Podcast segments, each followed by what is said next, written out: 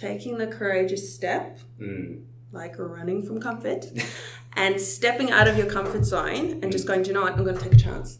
Yeah. And that's all it is. And I think often what we do is we think about how someone else will perceive it Mm. rather than just do it because the reality is you don't know what someone else is thinking.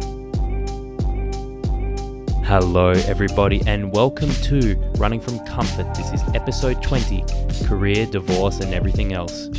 I'm your host, Zach, and today's show, our guest is Beck Corson. She's a family lawyer and principal at MA Legal. Now, you may recall episode 13 of the show where we had Rex on the podcast. Rex is the other principal at MA Legal and also Beck's husband. So if you want to listen to Rex's success story, then go back to episode 13 and check that out. But for today, we're here to listen to Beck's story. So we discuss Beck's journey and her career beginning at the time when she was a junior lawyer, which is currently what I'm doing. And I tell you what, being a junior lawyer, it's hard. Yeah, I don't need to complain, but you know, you're working long hours, there's so much you need to learn, and there's a lot of stress that you need to manage. So Beck tells us about how she was able to overcome a lot of the challenges that she faces as a lawyer, but then we also talk about different lessons that she learned from challenges that she faced all the way up through her career, including now as a principal where she's still learning. Because that is the thing about life. We're always learning. As Beck is a family lawyer, she sees divorce firsthand on a daily basis. So we talk about a lot of the traps and pitfalls that lead to people having their breakdowns in relationships, and there is a lot to be learned in this conversation. And then finally, we talk about parenthood and how becoming a mother has impacted Beck's life.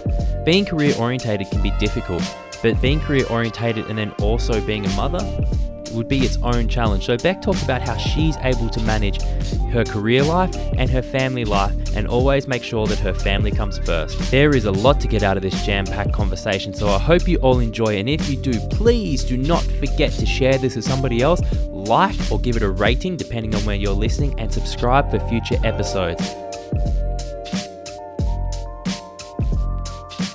All right, well, my story legally is I started off at a very small practice, thinking I was going to be a criminal law barrister eventually. Isn't that what everybody wants to be to study law? Pretty much. You watch too much TV and you think sex, drugs, rock and roll, and I'm off. So off I went, and I landed up in this dingy, tiny little office with files all around me. I had no idea what I was doing. And cue about six months in, five million meltdowns every single night. It was really, really tough. And at the time, I developed a methodology of just one foot in front of the other and make it to two years. And I made it to my two years, and thereafter it got a lot easier. And the key takeaway I say to every single junior lawyer is it's the moment you think you're going to break and you've been pushed too far, that is generally the moment where something clicks and you get it and you move on. And then generally you practice for another few years and suddenly it happens all over again. You feel overwhelmed, you think you're not going to cope, and something clicks and you keep going on and on and on. It's a continuous process. It's kind of like life. Hmm. So a lot of things there, but just to start with, Mm. what was it that was going to make you break? Was it the hours? Was it the work you're being exposed to? I think as a junior, when you finish law school, you'd know this. When you finish law school, you think you know things. And I think as humans, the hardest thing to do is you think you know something, you go into the world thinking, that's it, I've got it, I'm going to give it my all. And you get there and suddenly you realize you don't know anything. It's a combination of not knowing anything with an expectation that you're going to produce work above what you're actually capable of. You think you can do it, and then when you put pen to paper, it's not what you thought it would be. It's that combined with the hours, combined with invariably there is a process. It's almost like a hazing when you're a junior, where you get a lot of pressure on, you get the hours, you get the work thrown at you, and you just sit there and either you freeze up, which happens to 90% of juniors, is you have this moment where you're like, uh, or you push through. And again, most push through and you just start doing it. But it's during that process where you feel like it's almost like part of you is breaking down while you're rebuilding. And it's a rebuilding process. And during that process, it's quite emotionally taxing because you've also put a lot of pressure on yourself Hmm. and you expect yourself to do better. And then you've also got someone else's expectations on you. And the irony is, the person who's hired you generally has zero expectations of you. So most of it's pressure you put on yourself. But it wears thin. I think the important thing is to make sure you've got the right support around you, which generally is in the form of mentors, family, someone there who can remind you, hey, Zach, hey, Beck, you are who you are, you can do this. Mm. I think if you don't have that, it becomes really challenging. And during those early Mm. years, was there a way that you dealt with your stress in any particular manner, or Um, yes, so I used to run. I was a big runner, so I'd run or never on the road. Uh, bikes on the road, I've got feelings about them. But I used to cycle on a stationary bike. I was a massive cycler and a massive runner. Um, and then, then after time, when I stopped having that like mad dash feeling to just run away, I started painting. I think it's important just to have some form of outlet that can distract you and is completely unrelated to what you're doing during the day. It allows you to reset. Yeah, hmm. it's very good having those hobbies. I mean, for example, mine is the gym. It's good to have hmm. somewhere where you can just unload and let out that anger and or anger, stress, frustration, whatever it may be. Exactly. Although currently I really want to go to the break room. Have you heard of the break room? No, what's that? So it's a setup, I think it's in the city. It's a setup where basically they put in glassware and tumblers and all kinds of things and you go in and you literally break it. Like with a baseball bat. That sounds like a lot of fun. I would love to do it. So carrying on, so you know, because now you're in a position where you're a principal at a law firm. Like, what is that journey like? Coming, starting off as a junior and then working your way sort of to the top, I suppose you'd say. It's I think every step of the journey comes with different challenges, different rewards and different challenges. So I think as a junior it's really survival. Once you make it for sort of through generally I find the first year is the hardest. Once you make it through the first year, you're okay. During your second year invariably there's a mistake. Because you're not confident, you're comfortable and you'll make a mistake. And that's a big learning curve because now you have to address your mistake. Mm. Once you progress through learning more about practice, and I encourage this with members of my team, then it becomes a case of, well, now you've got the knowledge, it's time to impart it. And you start training up others. And that's generally when you go see sort of associate to senior associate level, it becomes incumbent on you to learn to train. And that is an entirely different skill set and delegating. And then you've got to trust the people you've trained to do the work. Um, and generally speaking, law and most businesses, especially when you're a business owner, they attract the level of perfection. Mm. And it's learning to, in some regards, let go of that or understand and appreciate that someone else's perfection is not yours. And it's the letting go process. Once you're a principal, initially it's dealing with the pressure because you feel responsible for everything. And it's also remembering that at the end of the day, your office is a collective of people. Everyone's got their own needs, their own approaches, their own skill set. And um, I can't remember whose quote this is, but I think it's Richard Branson who says, You hire talented people and you get out of their way. Mm. And that is the biggest challenge as you move up the ladder, is then knowing, well, this is what I'm good at, and I'll do this. This is what I'm not good at, but I've now got a team member who is really good at it. Get the hell out of their way. Support them, encourage them, but other than that, let them do their thing. Okay, Mm. so a few things I want to take you back through there. Yeah. So the first one is you said it's a mistake in your second year because you start to get comfortable. Why is getting Yeah. comfortable a mistake? you get complacent. It's like all things in life. I think. So I'm a family lawyer.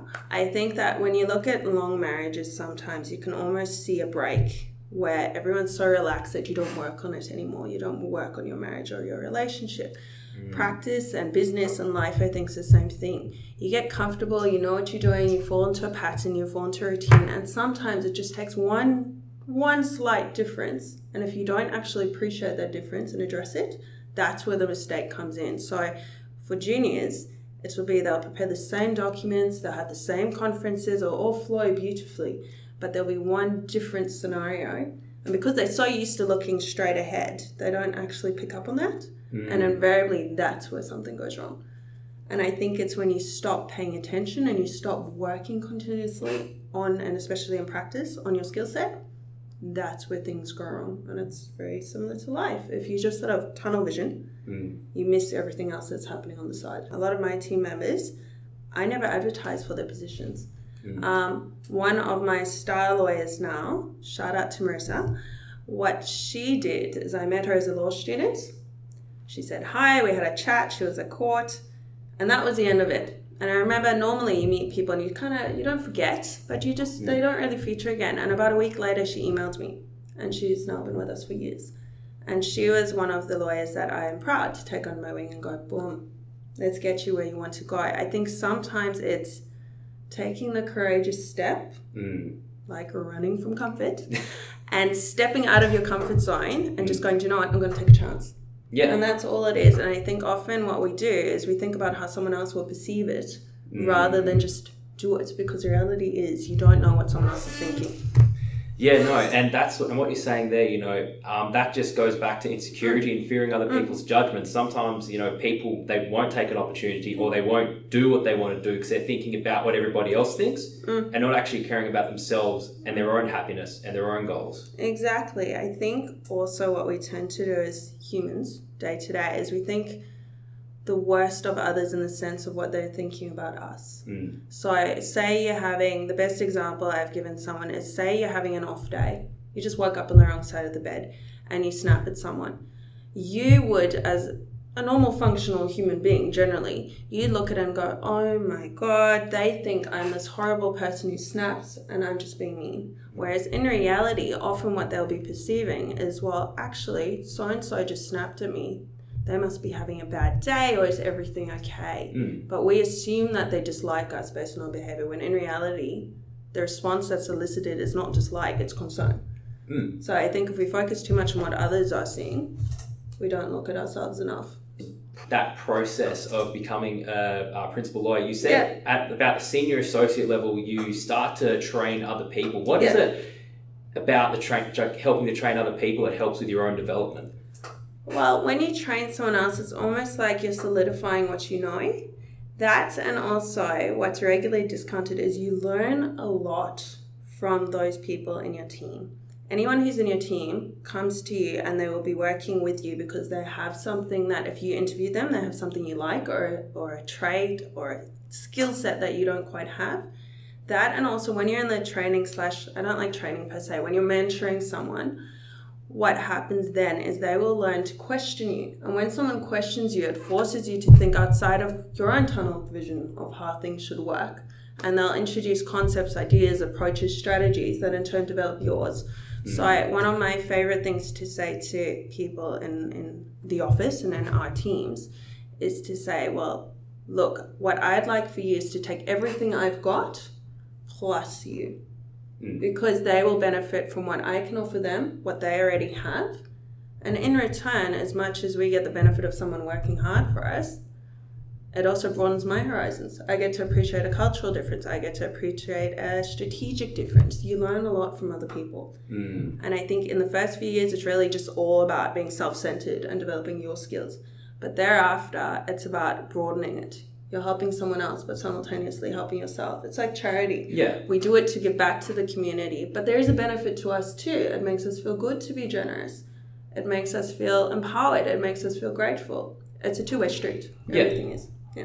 And so I suppose also what you're kind of saying there as well is while you're teaching the other person, you're learning about yourself in the process as Yes. well. Hundred percent. You're also learning how you yourself deal with different personality types. So, for example, if you are working with someone who is very confident, and you yourself were never confident, you learn about how that person interprets things, and you can adopt it in your own life. If, for example, if you're an anxious personality and you're working with someone who's very laid back, you can see how they react to things. And sometimes in your personal life, you adopt that characteristic, you adopt that approach because you look and you go, well, actually, the way I've been doing it doesn't benefit me or my family or my friends as much. This is a better way of doing it. Let me try, let me extend myself. It forces you to look beyond you, really. Mm. And I think that's what makes practice, that what makes life so rewarding is where there's more than just you in the picture. Yeah. Mm. At the end of the day, that just boils back down to empathy, really. Yep, exactly. And I think um, the world doesn't have enough empathy, really, Mm. these days. I think, generally speaking, it's far too easy to become complacent. It's far too easy these days to just think about yourself. Mm. And I think it's a disservice to ourselves in doing that because you don't learn everything there is to know about yourself. And I think self awareness is something we're lacking these days because we're constantly distracted by other things. It's that whole instant gratification era Mm, these yeah. days. Everybody, it's always everybody wants that quick fix. It doesn't matter Yeah. what it is. There's a quick fix for everything. Yeah. And I suppose one of the hardest things is to actually discipline yourself to, I suppose, work work towards your goals, work towards your higher purpose, whatever that may be. Exactly, exactly. And as much as often when you're on your own journey, you look and you go, okay, I've got this wonderful mentor. What mentees forget, for example, if you're approaching someone to mentor you professionally, what's often forgotten is how much benefit you have to your mentor. Mm. because you're offering something new and something fresh and you're challenging their own perceptions as well and you're helping them on their own journey. So really i think life is it's funny. Um, someone once said to me when you pass away people don't really remember always oh well she wore this and she was always well dressed they remember the lives you impacted Mm. and that's your legacy at the end of the day is how many lives you impacted what role you played on other people's lives and when we think about everyone who's played a role in our journeys you always remember the people Yeah. and how they helped you and how they developed you. And I think that in practice and in life, it's really important to me to build that legacy and to look around and say, well, this is how I help people and this is how they help me, and to have like a mutual gratitude. Yeah. Yeah. No, that's, that's very, very powerful. I always think, you know, giving or helping other people is the most rewarding thing you can do in life. And I, you know, for me at least, I really believe like no matter what you're doing in life, find a way you can sort of help somebody else. Exactly, exactly. And even a small kindness often makes a huge difference to someone's day. My favorite thing is after a really long day, if I go grocery shopping and someone smiles at me, it's lovely. I love it. I think It's- just small acts of kindness make a difference. Interesting you say that because, Yeah. you know, um, something I would do is I'd make a conscious effort, you know, if I was just in a good mood and I'm walking around, like I said, doing the groceries, this is a perfect Yeah. example. I just have a smile on my face and I notice when I'm walking around with a smile on my face, people people will pay attention to you. Like some, some people smile back at you, some people kind of just, I don't know, they just stare at you weird, like you're an alien. Like, why is this guy happy? Like, what's going on? Life is shit. But you know, uh, positivity attracts positivity. I genuinely believe that. So if you go out into the world with a positive outlook, it Mm. attracts positivity. It's like, um, what do they say? Bad things happen in threes. My theory behind it is one bad thing happens and it's life. Things happen. Mhm. But once you get into a slump, it's very easy for a pattern to build. Mm. That being said, it's also very hard to break a pattern, but I think it's a conscious effort to do it. And for somebody who's been in a few slumps in their life, I'll tell you what, the easiest thing there is to do is to pick up all of your old bad habits you thought you got rid of. Yeah. And that does not get you anywhere, I'll tell you what. It's no, no, help. it doesn't. But it's human nature. We all do it. So my personal rule is I allow myself one day to wallow. One day. one day. That's- it's, that's- it's a wallow day. I think that's good, you know, one day to wallow. Yeah, you process it. You sulk. Everyone hates me. Life is shit. I'm over it. I can't do it anymore. You have your one day, and then you pick yourself up and you keep going. Yeah, it's funny. It's funny you say that. 'cause sometimes too, like I don't get upset a lot, but sometimes when I do, I kind of almost sit there and like just enjoy it for like a small moment. I'm like, I like being sad. yeah. and then it's like, okay, come on, get your shit together. Like, slap yourself in the face. Like, come on. Yeah, you have to do it. You have to do it. There's a song, um, I'm only happy when it rains. I can't remember. It's an old 90s thing, but I used to love that. One of the lyrics was pour your misery on me. And I was like, you know what? this is going to be my thing now. One day, if something truly horrendous happens, allow yourself that day to just process it because I also don't think there's any advantage in ignoring No. something that's gone wrong. You may as well just allow yourself to experience those emotions and then just go, right, that's it. I'm going to keep plodding on. And I'll say, just from personal experience, I've definitely um, had things bother me or stay in the back of my mind for much longer than what they should because I haven't actually taken the time out to Yeah. embrace the emotion. And sometimes it's because, like, I don't know, I'm just like myself, no, I don't really think that way. And I don't allow myself to just be like, look, man, okay, you're human. Just deal with the fact that you have this stupid emotion. And not that it's stupid, but like, yeah, it'll yeah, I know what you mean. You find it, I think sometimes it's frustrating when it's something that you know for you personally shouldn't warrant that response or shouldn't elicit that response and yet you still have it. Hence the It's one like- day while I, Yeah, like, like I say, like, I get embarrassed in my own head about it sometimes. It's just like, damn it, can I just get over it? it's human nature. I think we, we all do it. We all do it. So we all have things that you know rationally do not warrant as much airtime as they get. But over the years, I figure rather just let it out. Say your say, even if it's completely irrational. And then it's out there, it's done, it's off your chest, and you can you can carry on. And this Um, this is where I sometimes get in trouble with friends. I have a lot of friends that come to me, you know, with for advice or you know they're sad and upset, and for them, I try to let them be rational get out of their BS. But sometimes I go straight to the logical solution. They're just like, "Come on, I'm trying to like cry here." just listen to me. shout out, shout out to Mia if you're listening. That's that's, Hi, that's that one's for you. but um, she hasn't listened to my podcast yet. Calls herself one of my Oh, best Mia, friends. that is shocking. So I'm going to tell her she has to listen to this one now because you've been shouted out. there we go. Mia, hi. hi. All right. Anyways, um, so carrying on here. So you're a family lawyer, and I was going to touch on this later, but you did touch on this earlier on, so I want to Yes. bring you back here. You've made a mention that you feel like part of the things that goes wrong in marriages these days is people get comfortable. So, as a family lawyer, I'm sure you've seen plenty of divorce. Yes. Yes, I have. Is that what you really feel is like the main reason that a lot of marriages do break down, or what are some of the I things think, you see? well, there's a range. Um, look, I mean, you have the traditional things that result in every single love, love song ever written. Um, there can be infidelity as a serious issue. There can be financial troubles as a serious issue. There are serious things that result in breakdowns of marriages. Um, in the ones that aren't particularly acrimonious, often what would happen is it's it's a long marriage, and they just drift and couples drift and those tend to be the ones that i personally feel quite sad about when we're acting for either parties because you're looking at it and you're going deep down you know these two love each other Mm. they're not really having a war those are sad. And i think what happens is that you lose sight of what brought you together and you stop working on it. And i think that as with all relationships and friendships it takes work. It takes work to keep it going. It takes work to keep passion alive. It takes work to build on the relationship. And i think as with all things if you get too comfortable and complacent it's almost as though you don't care enough to maintain it. I mean, women, we maintain our hair, we retain our nails, we retain our skin, we do all this work. And I think, unfortunately, sometimes the things that are nearest and dearest to us, you neglect. Mm. It's like a garden, using Yeah. metaphors today. If you don't continuously look after it, invariably it falls into disrepair. Yeah, and I suppose it's very easy. Like, you know, I've, I've probably only been in like one real serious long term relationship, and I, I know it's very easy to kind of just take your foot way off the gas, and then it's like, you know, you kind of just both living your own lives, or Mm. I don't know, like, and it, it's easy to like stop paying attention. I imagine it, it must be so hard to be in a long marriage. Um, that's just my, I don't know, like, I'm 25, I'm single, I can't really speak for being married myself.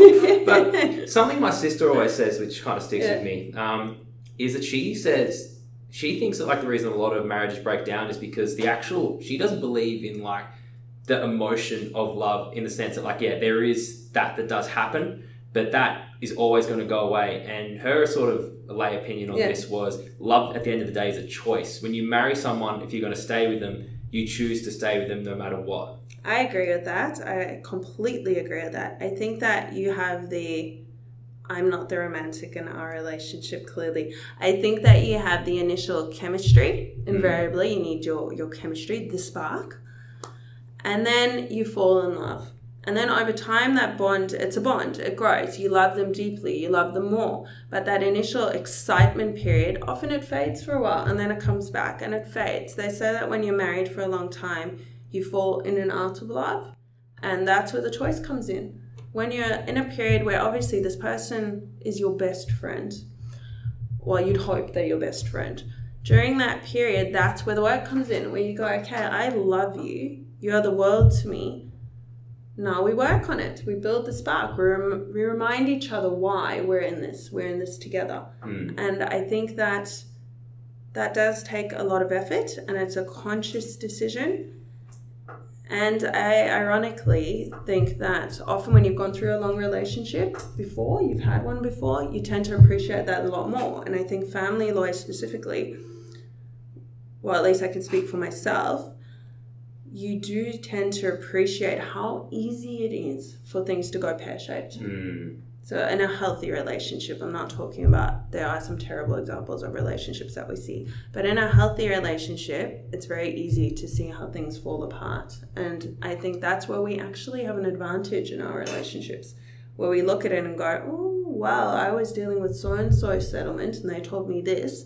You, you can see it, you can see the writing on the wall Yeah. when you're looking at it. So, uh, so it's what you're kind of saying there. You get to sort of understand some of these pitfalls a relationship can Yeah. go in. Yeah. Yep, yep. So- you get to see a lot of them. You get to see how they play out, and it's a conscious decision that you're like, I will not fall into that pitfall. I am going to work to make sure I don't. It's um, for me, the one that's really hard to watch is where there are children involved, and you see how it goes wrong. And if anyone listening has children, we've all had the arguments in front of our children. We've all been upset with our partners in front of our children it's it's looking at the extreme end of that when people are separating. And that's a big one. It's where you look at it and you see the impact it has.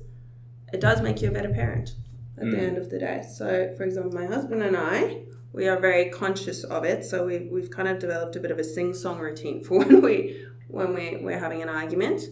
And it's literally a case of in the beginning we used to sing to each other about how annoyed we were just to insert a bit of humor into it. Hmm. And to keep it light. And that way, at least, you don't end up escalating that argument, especially in front of your child. Mm, okay. Granted, she'll have a very interesting fight style when she's a teenager. Oh, that's gonna be funny. Yeah. But um, I imagine you know being in family law, you know you have to see a lot of these difficult breakups, and especially where there's children involved. Like, how much does the emotion that you have to deal with impact you? um, it's like doctors. I think you have to compartmentalize things. Invariably, though, in any line of work, you'll have that one customer or that one client that will have a profound impact on you. Um, invariably, I always say, and the running joke is that I always have one that gets to me, one that I really think about, one that, you know, you go to sleep, you think about. I think, as with all things and all emotions, you just, you embrace it. And you have to remind yourself often, I often have to remind myself, it's not my life. I can only do the best I can do. Mm. But it can be, it can be quite, quite challenging. And I think it affects all professionals in the family law sphere, whether you're a counselor, a psychologist, or a doctor, or a barrister, it does have an impact. Um, there's a barrister we regularly use named Darren Mort. Shout out Darren. He's actually written a book directed at children whose parents are going through separations, which just goes to show that it impacts him too. It impacts all of us when we look at it and we go from the outside, we can see how terrible the situation is. Um, and kudos to him, he's actually giving children a voice now. Um, and it's a fantastic resource that for those clients that deeply impact me, I've started sending them Darren's book. It is a fantastic resource. It's about a little boy who sees his parents argue and both of them repartner. And essentially, it's a child's view of coming out the other end. So it describes the parents as roaring at each other like lions, and his imaginary friend comes to sort of help him through the process. And at the end, it's a like the storm clouds lift, and mummy and daddy are finally okay, and they can sit and be friendly with one another. Mm. It's it's a very human tale, and it's cautionary as well to to actually illustrate to parents this is how your child is seeing it. It's hard on your child, Mm. um, and it's also there for children to say, look, you're not alone, and it will be okay. And invariably, even in the messiest of separations, in a few years, it's always okay. When I was, um, you know, getting towards the end of law school, you know, doing Yeah. a few internships, you know, getting to meet different people in the legal industry, the one thing that they all warned me was don't do family law. Really, It's the it's the one thing that I always used to cop, and you know, un, and under, like the way they sort of described it. Yeah. You know, we've been through some of Mm. these things. Is it's very stressful. yes. Um, it's a very emotional area of law, Mm. but I don't want to focus on that at the moment. What I want to ask you is, what's the most rewarding part about being a family lawyer? Family law, I will say this, it does cop a lot of flack. It is hands down the most rewarding area of law to work in. And I, I started out sort of trying on a couple of different hats, and that's where I settled on family law. You are part of someone's journey. Yes, you see the nasty side of people, but there is absolutely nothing as rewarding as helping someone go through that process. And people are vulnerable. When they see you and they're angry, they are vulnerable. And it's very empowering to help them through the process, guide them through the process, and you you become that person's daily port of call. You speak to them every day. You are intimately involved in their lives. And you get to see them and support them develop. You know, where someone's used to being with someone and they split, it's normally the sense of hopelessness and anger and you guide them through it. You guide them through the process. You help them get out the other side. Mm.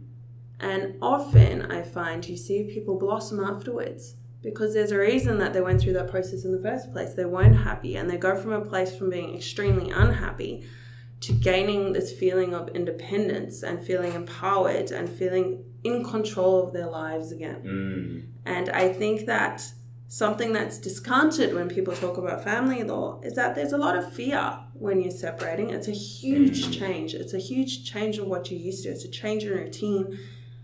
But the people who separate, there's a reason for it. And when they get out the other end, you know that you had a positive influence on their lives and you've helped them move on. You've been part of the growth, you've been part of the personal story. I don't think there's any area of law that allows you to do that. It is the most emotionally satisfying area of law to work in, in my opinion. Mm. Um, it is, I wouldn't change it for the world. It just takes a long time. And I think that's where people talk about the stress and the emotion, and it's tiring and stressful. It is because the average file runs for at least a year. Mm. So it takes a long time, start to finish. But when you get to the end, you get to see this person who's blossomed and developed and gained a newfound sense of confidence and self assurance. Mm. And so, what, and what you're saying there too, you know, Yeah. you're seeing them through to a point where you know they're back up on their feet, they're ready to go attack life again. So, do you find yourself almost like being a counselor in this role as well? Uh, look, we're not meant to be, but yes, you do find yourself in that position. You are someone's sounding board. Invariably, where you're their family lawyer, they trust you. So they will run things past you, they'll talk to you about things that are way beyond the scope of your retainer. Mm.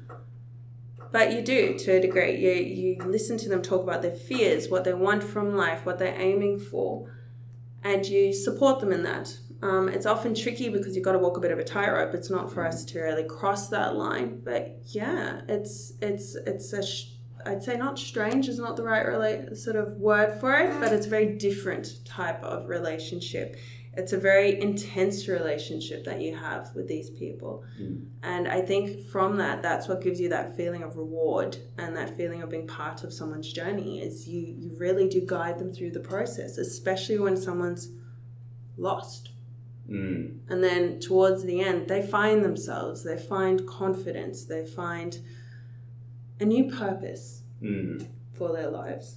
So, when you're taking these people Mm. through this journey, um, did you say that you have any insight or anything you might want to share as to what you see? You know, when you take somebody Mm. who's lost Mm. and they come out the other end, like you said, with a new purpose, is there anything in particular that you see that these people go through, like any particular traits or? Um, Um, I see a separation when you're in a family law context. A separation is it's grieving. You go through a grieving process. There's a bit of denial.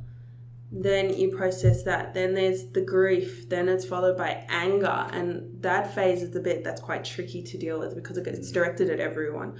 There's anger, and then there's this period of acceptance, and generally that's the wallow period.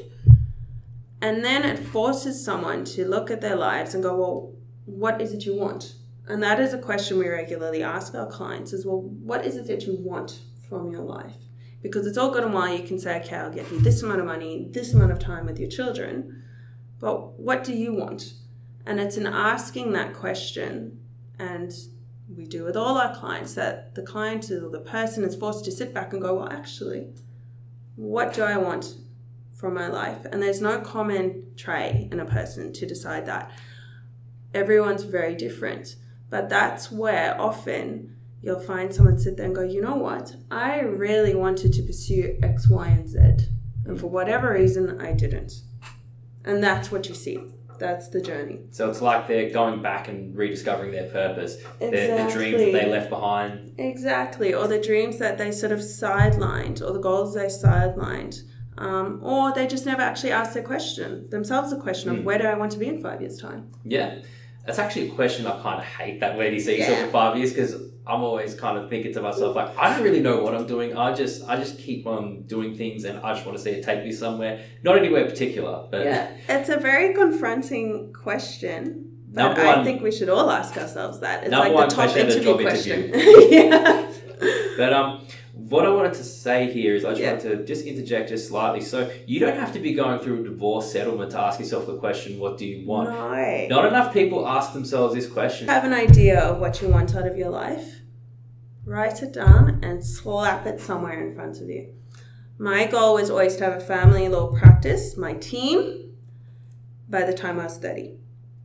I am now 32 and I managed to have, granted a very small team, I was two members, but by that time I was 30. If you want something, you write it down, you commit it to memory, you visit it every day, you'll find that even subconsciously, every step you take is going to be towards that goal. And you can do this in any context. It works in terms of starting a family, it works in terms of work, it works in terms of fitness goals. I think that if you commit something to writing and you put it in your face every single day, you don't forget mm. it.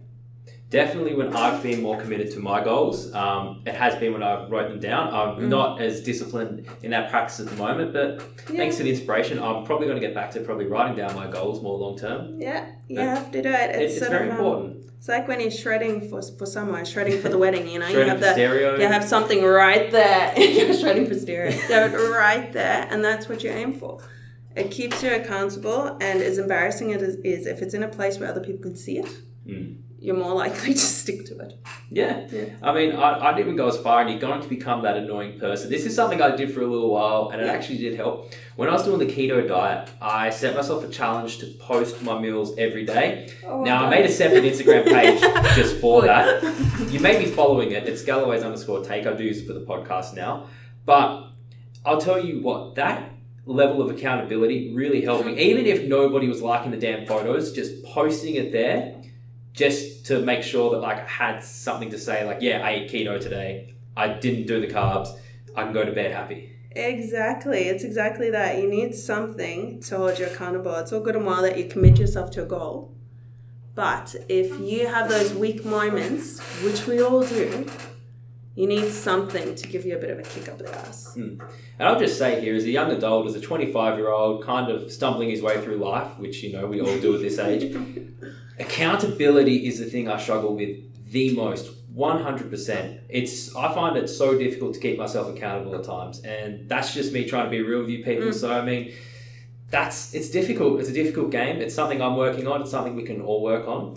I think it's a never ending battle, really. It's a battle zone when you're trying to, when you set yourself a goal and you're trying to achieve it, Hmm. it's hard. I think um, bite sized chunks. That's the general gist. Bite sized chunks. Break it down into something smaller and you can build up to it slowly. I think sometimes if you're like, that's it, I'm going to lose 10 kgs. Yeah, Too a overwhelming. bit. Yeah, It's- that's a bit tricky. It's good to have the big goal, but like for example, I try to read more books now, Mm. and like literally sometimes it just has to be as pathetic as I'll just read five minutes. Yeah, that's it. Um, one of my New Year's resolutions, so because I read for a living, was I needed to read more. Mm. And my goal was I would read 10 pages a day. Ten And now I pages. found I'm actually reading a lot more than that, but you just have to set the goal. And then on those worst days, you're like, oh, you still just read it. And what you find is once you're actually doing it, it's easy to get into. I think it's like um, training. Training's a good example. It's always a pain getting yourself to the gym. Mm. But Once once, you're you're in there and the music's going, or you've got your headphones in and you're lifting up the weights, you feel good and you keep going. I became a mother two years ago and four months. Two years and four months ago. Um, it's wonderful. Mm. It's hard, but it's it's wonderful. It fundamentally changes you, and at the same time makes no difference at all. It's the strangest thing.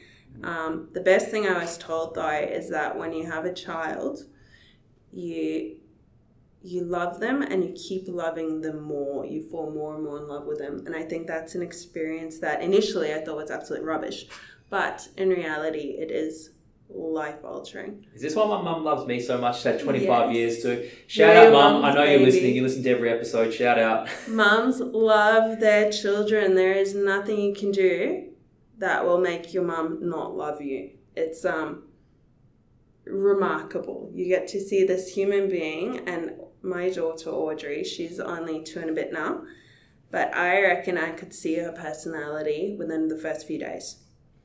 It, they're, they're remarkable things. They're fascinating. They are their own little people. I cannot tell you. I'm a, I'm a very smitten mom. And so what I, what I, what I did want to get on with here is Yeah. how has becoming a mother affected your career? Because how how has this impacted that? Um, look, it, it's it's tricky in the beginning because when you first have a child, obviously you're completely well, you're just overrun with hormones and emotions, and you're smitten, and then it becomes a case of well, you've got this thing, this child, that's your priority in life. Career wise, I found initially it was quite difficult diverting attention to multiple things. I think the biggest thing for me is, and this is where I think a lot of women do struggle, is where you don't have a supportive environment. So earlier today, Zach and I were talking. He remembers me bringing my daughter into the office. Mm. Um, so I didn't take any maternity leave per se. I came into the office and kept working through it. But I was in the right environment. It's the joys of having our own firm is that I could pop her in a bassinet in the corner mm. and keep working through it. Whereas I think that women who don't have that advantage, it would be hard and it does force your career to take a backseat unless your partner is prepared to step up and stay home with your child initially. Um, for me, I found it was actually really advantageous to what I did day in and day out you have more of an appreciation of what parents are going through. Mm. You have much more of an appreciation of where priorities lie. You have much more of an appreciation when someone turns to you and says, I'm building this for my children. You understand it. I think it's very easy to understand the concept when someone talks, but you don't you don't feel it. Whereas now you feel it, you know what they're doing, you can empathize, you can understand. And it does help you see the world differently in the sense of at the end of the day, your family does come first. Mm. And when you're a young professional and you just got head down and you're working, sometimes you do, you lose yourself and work a little bit. Whereas having a child forces you to reevaluate your life and go, mm. well, is this what I want from life? And more so, is this the example I want to set for my child? So I, I have a little girl. Obviously, I'm a woman. So for me, I was looking at it going, well, conceptually, I would like my daughter to know that she can have whatever she wants to have out of life. Mm. If she's prepared to work for it to make it work, she can have anything. And that was a really important consideration for me when I was pregnant, thinking about, well, how am I going to juggle this? And my big thing was if a mom wants to stay at home and raise her child, it's a hard job, do it. It's your choice. Mm. If you want to go back to work, equally hard job, do it. But it's all about having the choice. And I don't think I really appreciated the role that choice plays in life until I had a child. Mm. Mm. So there's a, there's a lot there, but um, I suppose what I want to ask is what would be like your key piece of advice to somebody who is a woman who is career focused but also wanting to become a mother? Do you have any sort of advice for somebody in that situation? Uh, I say I learned a few lessons. Planning is key. I was very disorganized in terms of how I was going to go about working and mumming. So if you want to maintain a career and and still be a mum, it's really get yourself in the right environment, plan for it, figure out roughly what your approach is going to be, and then also be equally flexible because unfortunately when you've got a whole little human there, it's very difficult to predict how they're going to react to situations and how they're going to deal with it. I think part of it as well is that there will be a lot of compromise. There is a lot of sacrifice involved in it. You, you do lose a lot of your free time, and your focus then does at times become very much work, home, work, home. And that and cut the mum guilt, which is rich coming from me because I'm permanently wrecked with mum guilt. Mm. But in order to do everything, you also have to cut yourself some slack too. And that's a hard pill to swallow. And I think it's one I've only recently sort of acknowledged as something that my life was missing, is that I wasn't taking enough time for me. Yeah. And if I'm run down, everyone's run down. And just when, how do you, what do you mean when you say mum guilt? Mum guilt. It's the feeling of you want to be there for your child 24 hours a day. Mm. And then you've got guilt because you also as a career woman, you want to be at work, you want to focus on your career, you want to build your legacy. And then it's your attention's permanently divided. So when you're at work, you feel guilty, you're not at home. When you're at home, you feel guilty, you're not at work. And I think, I don't know whether it's society or just internal pressure, it's one of those things where yes, you can have it all, but sometimes not all at the same time. Yeah. You can't always be super mum and super lawyer or super doctor or super everything. Sometimes you're going to have to not be at home in order to do the best thing at work. Mm. And sometimes you're not going to be at work in order to do best by your child. It's it's learning to figure out what the balance is that works for you and making accommodations for it. Mm. And it must really be difficult, uh, especially in your position, because as a lawyer, you know, the work never stops. No. Clients always have problems. I'm sure they hit you up with emails constantly and constantly. Yeah. And if you ever need to take time off, the work's just going to be there for you when you get back. It is always there, but here's a massive sell point for family law. Your clients, most of the time, are parents, so they understand. Um, when Audrey was eight weeks old, I remember sitting in a conference room and she'd woken up. I went to get her, plonked her in my client's arms. He sat there holding her, and we carried on with our meeting. It's um, It's really you know, awesome. it's it's good. It's sort of it was a bit of a comfort dog that that meeting. It worked well.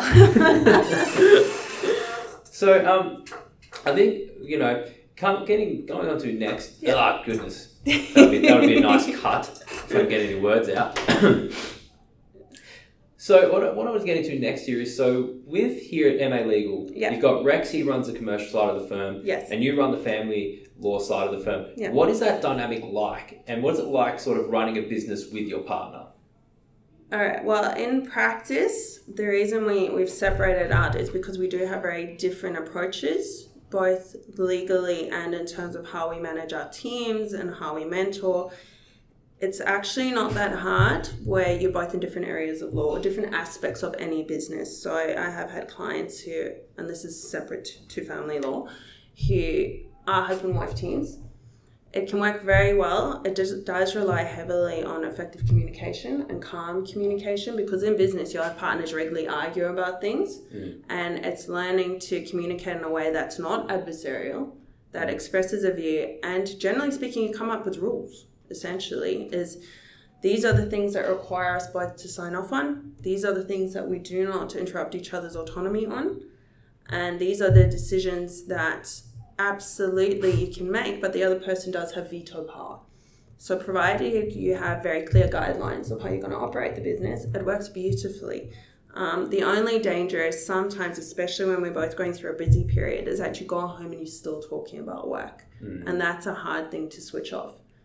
Um, so, I even Is that a rule that you have? uh, no, we go home and talk about work all the time. Mm.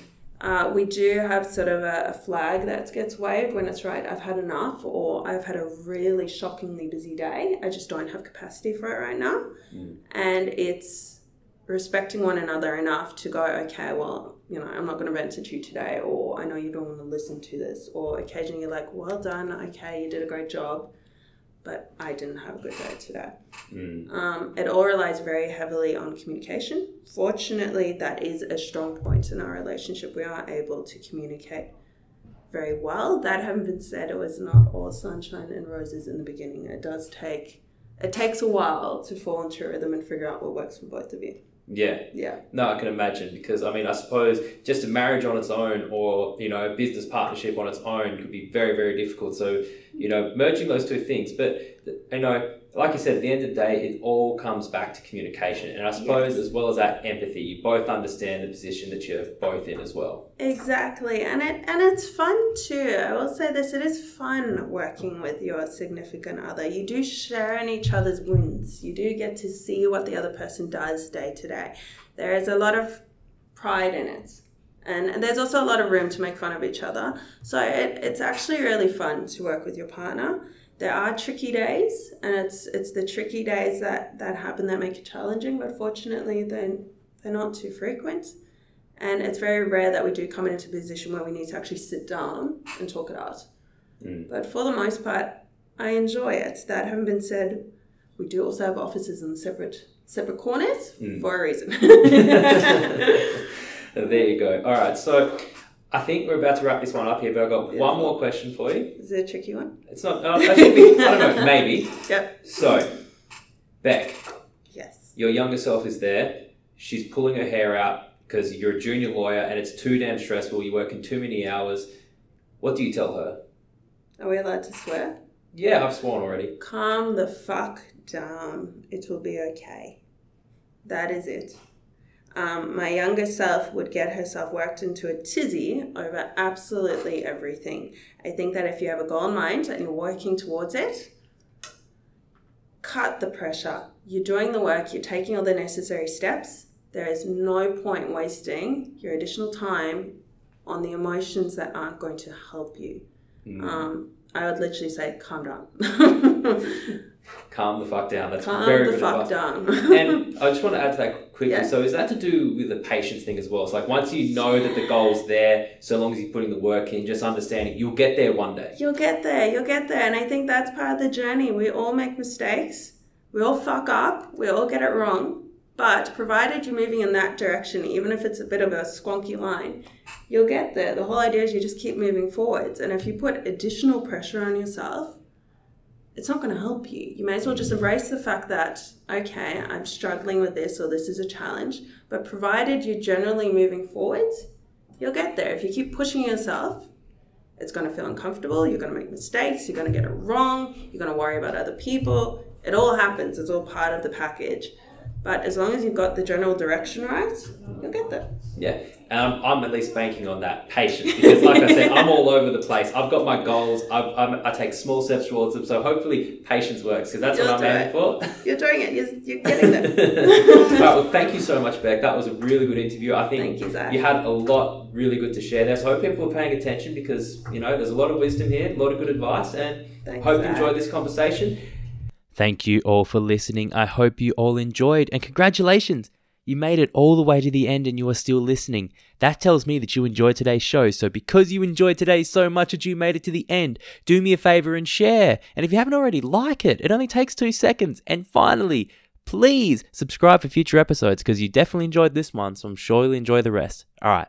Peace out, guys.